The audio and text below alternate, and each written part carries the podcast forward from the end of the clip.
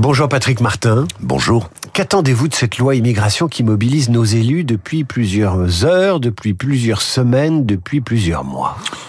Ce qu'on attend d'abord, c'est que cette situation atterrisse d'une certaine manière, parce que ça sature, je dirais, le, débat, euh, et d'une manière qui nous paraît pas très positive.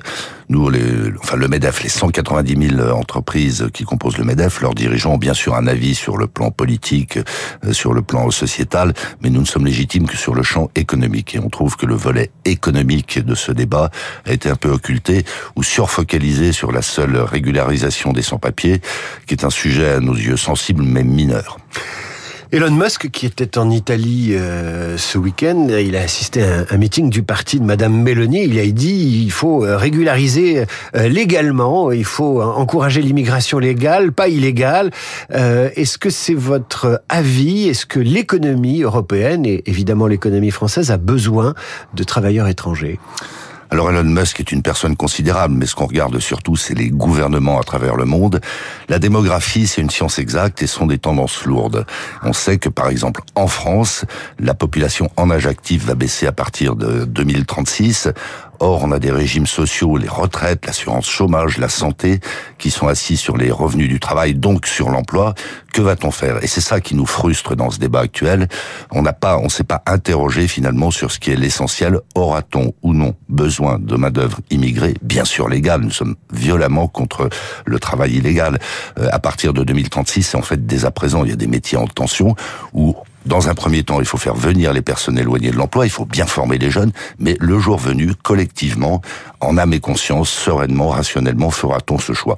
Nous, on pense qu'on aura du mal à échapper à ça, comme beaucoup d'autres pays ont fait, cette, euh, ont fait ce choix. Je vous ai parlé d'Elon Musk parce qu'il était en Italie, et qu'en Italie, euh, bien que Madame Meloni se soit faite élire sur un programme qui ne prévoyait pas de régularisation des, des sans-papiers sur les métiers en tension, eh bien, le patronat italien euh, a fait pression et le lui a demandé, résultat, euh, euh, c'est plusieurs dizaines de milliers de sans-papiers qui sont euh, depuis plusieurs mois régularisés en Italie.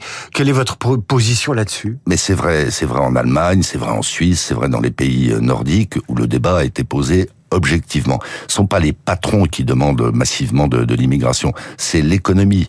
Je prends juste, euh, je prends juste un exemple. Dans les métiers d'aide à la personne qui nous concernent tous, si ce n'est aujourd'hui, c'est demain, c'est pour nos parents, c'est pour nos grands-parents. On a d'ores et déjà d'énormes tensions de recrutement. Bien sûr qu'il faut prioritairement faire venir vers ces métiers-là des personnes qui sont déjà sur le territoire national. Mais enfin, 800 000 postes à pourvoir d'ici 2030. Est-ce qu'on fait le choix, je le redis, euh, raisonné, de renoncer à une certaine forme d'aide à la personne. Alors je veux pas faire dans la sensiblerie ou le psychodrame en disant ça, mais il faut appeler un chat un chat à un moment donné et faire ce choix. Il y a d'autres secteurs euh, qui euh, euh, qui utiliseraient une main d'œuvre étrangère et auxquels vous vous pensez? Eh bien, euh, ça n'est pas, euh, ça n'est pas évident dans le débat public. Or, ça l'est dans les faits. Ça concerne aussi des métiers à très forte qualification. Je prends le cas des chercheurs et des ingénieurs. On a malheureusement ou heureusement, peu importe, euh, beaucoup de jeunes diplômés français qui vont travailler aux États-Unis dans le digital, dans les biotech. Et en, réciproque, on a beaucoup de mal à faire venir des ingénieurs de même niveau, parfois même d'un niveau supérieur, de, pays hors Union européenne. Eh bien, ça nous pénalise forcément en termes de compétitivité, en termes de capacité de développement. Voilà, donc le, spectre, je dirais, des besoins que l'on peut avoir et qui nous amènerait à recourir à l'immigration économique choisie et raisonnée est très large. Vous évoquez euh, la dimension sociétale qui n'est pas de votre ressort et vous dites, nous, on intervient sur les questions économiques et les besoins des entrepreneurs.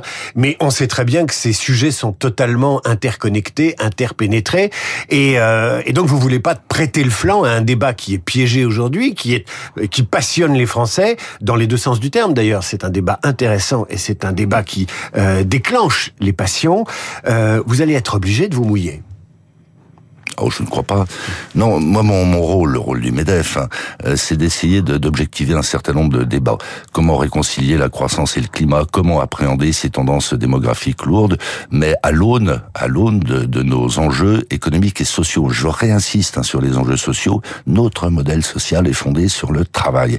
Donc, euh, moi, vous ne vous ne m'amènerez pas sur le, le terrain euh, des euh, de l'immigration des, des mineurs, etc., etc., qui me concerne, qui nous concerne tous mais qui n'est pas un sujet d'entreprise à proprement parler. Donc il faut que nous soyons attentifs, pas par couardise, euh, pas pour se dérober, à ce qu'on n'amène pas le MEDEF sur des terrains où il n'est pas légitime.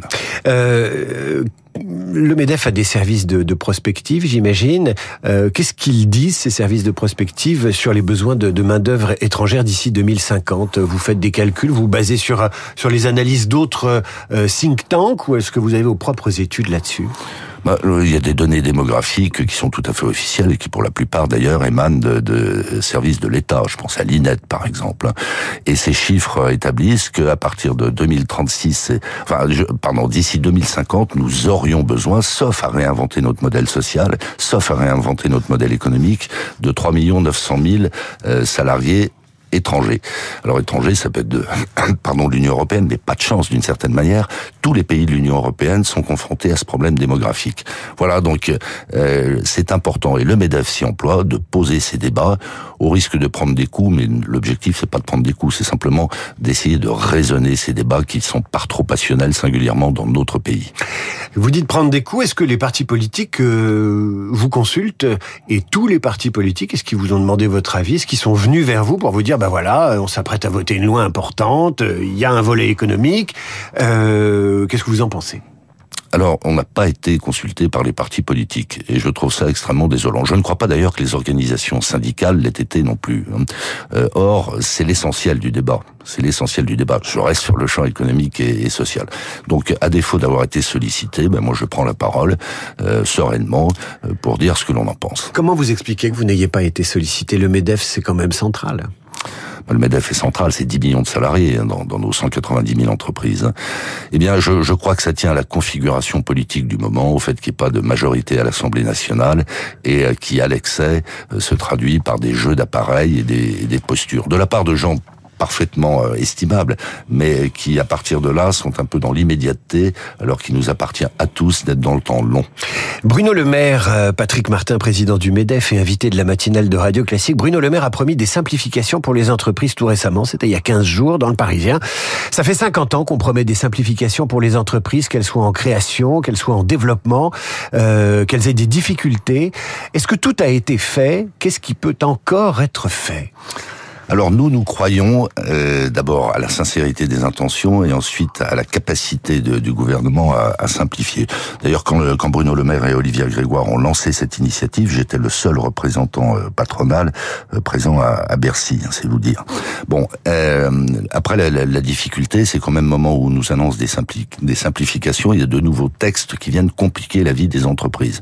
Je prends, je prends par exemple la directive CSRD qui a été transposée en droit français euh, la semaine dernière expliquer à nos auditeurs ce que c'est eh ben C'est une, c'est une réglementation euh, euh, qui, qui va imposer aux entreprises, euh, à partir de 500 salariés, 250 salariés le jour venu, de s'interroger sur la conformité environnementale et sociale de tous leurs partenaires. C'est-à-dire que, par exemple, si vous avez un sous-traitant euh, en Papouasie-Nouvelle-Guinée, hein, je dis ça tout à fait au hasard, eh bien, il faudra que cette entreprise veille à ce que ce sous-traitant en dehors de l'Union européenne, en l'occurrence, eh bien, respecte les règles européennes sur deux sujets importants, je le redis, l'environnement, le social. Ça va être extrêmement compliqué. Donc, ça crée, ça crée une, une difficulté, une contrainte supplémentaire pour les entreprises dont on partage l'intention, mais tout ça va à l'encontre de cette intention louable de simplification. Vous avez parlé des 10 millions de salariés que vous représentez indirectement à travers euh, les, les entrepreneurs et les patrons que vous représentez. Euh, quand vous dites au gouvernement, euh, on n'est pas là pour régler tous vos problèmes sociaux, sociétaux.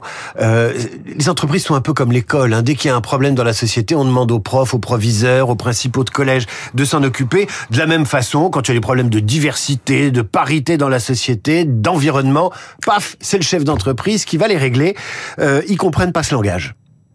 Qui Les chefs d'entreprise? Non, les politiques. Ah, les politiques, pardon. Quand vous, quand, quand vous réagissez, quand vous leur dites, non, attends, on peut pas tout faire, quoi. Oui, il faut jamais perdre de vue euh, que la vocation de l'entreprise, elle est de produire et d'être rentable pour tenir dans la durée, préserver et créer de l'emploi. Vous savez et... que c'est presque un gros mot aujourd'hui dans oui, la bah, dans la novlangue ambiante euh, des écoutez, communicants. Euh, ça se dit plus profit, alors, résultat, bof bof. Hein. Excusez-moi de proférer des gros mots à votre antenne, pardon. Mais euh, il n'en demeure pas moins qu'au fil du temps, c'est vrai que les regards se tournent vers l'entreprise et lui font font porter une responsabilité sur des champs qui ne sont pas naturellement les siens. Est-ce qu'on se dérobe? Non, certainement pas. Euh, moi, je vois ce qu'on fait, par exemple, pour l'inclusion, ce qu'on fait pour l'accueil des jeunes. Par exemple, sur les, les 830 000 euh, apprentis qui y a maintenant, 98% sont dans les entreprises privées. Donc, on fait face à cette responsabilité, de la même manière qu'on fait face à nos responsabilités environnementales dorénavant. Mais bon, il faut, il faut, euh, comment dire, jouer à armes égales. Il faut pas que les entreprises françaises soient surchargées de ce point de vue, parce qu'il y a une compétition mondiale qui devient d'une intensité incroyable, je le glisse, y compris avec les États-Unis. Et on sort de la COP 28, il y a un enjeu financier très important sur les investissements qui sont demandés à l'économie française. Est-ce que les entrepreneurs français euh, ont les moyens euh, d'assurer cette transition énergétique? Alors seuls, j'imagine que non, mais même accompagnés par l'État, euh, vous vous dites, nous, en Europe, en, France, on essaie de respecter des règles, on se met des réglementations de plus en plus sévères et nos concurrents ne le font pas. C'est ça que vous dites au gouvernement? Alors, il s'agit là non plus pas du tout de se dérober, mais je rappelle que la France, c'est 3% de la richesse du PIB mondial et c'est 0,7% des émissions de gaz à effet de serre. Hein. donc, euh, il faut pas non plus qu'on s'accable. Hein. Bon, nous, on a fait chiffrer, je le redis, il faut objectiver les débats, on a fait chiffrer les investissements supplémentaires auxquels nos entreprises devront faire face pour tenir la trajectoire de neutralité carbone en 2050 que l'on veut tenir cette trajectoire, c'est 40 milliards d'euros d'investissement supplémentaires tous les ans. Ça explique en partie les explications, enfin les, les discussions que j'ai pu avoir avec le gouvernement. On ne peut pas dans le même temps nous demander de nous décarboner et ne pas nous donner les moyens financiers de cette décarbonation. Patrick Martin, président du MEDEF, invité de la matinale de Radio Classique, le gouvernement veut remettre les seniors au travail. Il veut pour cela réduire la durée de l'indemnisation des seniors qui sont au chômage. Euh, je crois que c'est Astrid Panosian, députée Renaissance, qui a une formule assez intéressante. Elle a dit ni au chômage ni à la retraite, en parlant des, des seniors tout récemment dans une tribune. Euh, ça fait des années, des dizaines d'années qu'on veut euh, mettre les seniors au travail, mais en fait, on a fait exactement l'inverse. On les a sortis du système économique. Comment vous l'expliquez? Bah, Le fait générateur, c'était la décision à l'époque du président Mitterrand de ramener l'âge de départ en retraite de 65 à 60 ans, alors que dès cette époque, on savait que ça poserait des problèmes majeurs d'équilibre financier financier. Donc ça inscrit, je dirais, dans l'imaginaire collectif ou dans l'inconscient collectif l'idée qu'il fallait pas que les seniors travaillent dans leur propre imaginaire, dans celui des entreprises. Bon, il faut progressivement corriger ça. Moi, je suis assez optimiste. Hein. D'abord, on parlait tout à l'heure de démographie. La démographie va nous imposer, quand bien même on ne le voudrait pas, de faire travailler les seniors. Donc, on va trouver des, des solutions dans le cadre de la négociation euh, qui s'engage avec euh, avec les syndicats. Vous avez des idées là-dessus? Bien sûr, mais pardon, je je, je finis comme ça. Euh, on a un taux d'emploi chez les seniors de 55 à 60 ans qui a rejoint la moyenne européenne. Pourquoi? Parce que dès lors que vous repoussez l'âge légal de départ en retraite, je reparle d'imaginaire, eh bien du côté des salariés, du côté des entreprises, assez mécaniquement, on, on maintient dans l'emploi ou on recrute d'ailleurs euh, des seniors. Moi, je suis totalement confiant. Et je finis en vous en rappelant, parce que ça n'est pas suffisamment dit, que ce, cette réforme des retraites va générer 20 milliards au-delà de, au-delà du rééquilibrage partiel d'ailleurs des régimes de retraite, ça va générer 20 milliards de produits intérieurs bruts supplémentaires, au passage 8 milliards de recettes fiscales et sociales. Donc tout ça est très vertueux. Il faut tendre vers le plus fort taux d'emploi possible. C'est vertueux pour tout le monde. Euh, vous avez des propositions pour remettre euh, les seniors au, travail? Évidemment, il y, a la, il, y a, la formation, il y a le relèvement de l'âge de départ en retraite qui aura un effet structurant sur, euh, sur le reste de l'économie. Vous avez d'autres idées? On a d'autres idées euh, pour aménager les fins de carrière. Euh, il y a des dispositifs qui existent jusque-là mais qui ne fonctionnent pas. Pour former beaucoup plus en amont et beaucoup plus euh, les seniors, c'est vrai, il faut le reconnaître que les entreprises ont sous-investi sur sur les seniors. Et puis pour identifier à mi-carrière d'abord l'état de santé, mais les, intentions, les aspirations des dits pré-seniors ou, ou seniors pour que tout ça soit géré à froid. on a beaucoup de solutions et moi je suis convaincu qu'on atteint un taux d'emploi des 60-65 ans conforme à ce que souhaite le gouvernement. Patrick Martin, une dernière question. On n'a plus beaucoup de temps, mais elle me tient à cœur. Comment vous expliquez que malgré les crises à répétition, malgré le chômage, malgré le rapport euh, si particulier de la France au travail, l'entreprise reste un point de repère stable pour les actifs que nous sommes, euh, presque autant que la famille? Autant et plus, si, si je lis bien les, les enquêtes. Ben, tout simplement parce que dans l'entreprise, vous avez un collectif, vous avez des règles, ce n'est pas disciplinaire ce que je dis, mais on sait qui fait quoi et on, on tend vers un même, un même objectif. Et je crois que ce sont ces repères qui font que euh, dans l'entreprise, le dialogue perdure et même se développe quand on voit le nombre d'accords sociaux qui sont, euh, qui sont signés. Alors c'est aussi un peu par défaut que l'entreprise est perçue comme, euh, comme un socle de solidité. Je veux dire par là qu'il y a d'autres institutions, d'autres organismes qui ont perdu de leur crédit et c'est regrettable. Patrick Martin, chef d'une grande famille qui s'appelle le MEDEF. Merci d'être venu parler au micro de Radio Classique ce matin. À suivre le rappel des titres, la revue de presse d'Hervé Gattegno et nos esprits libres avec aujourd'hui Christophe Barbier et Bruno Jeudi, Radio Classique.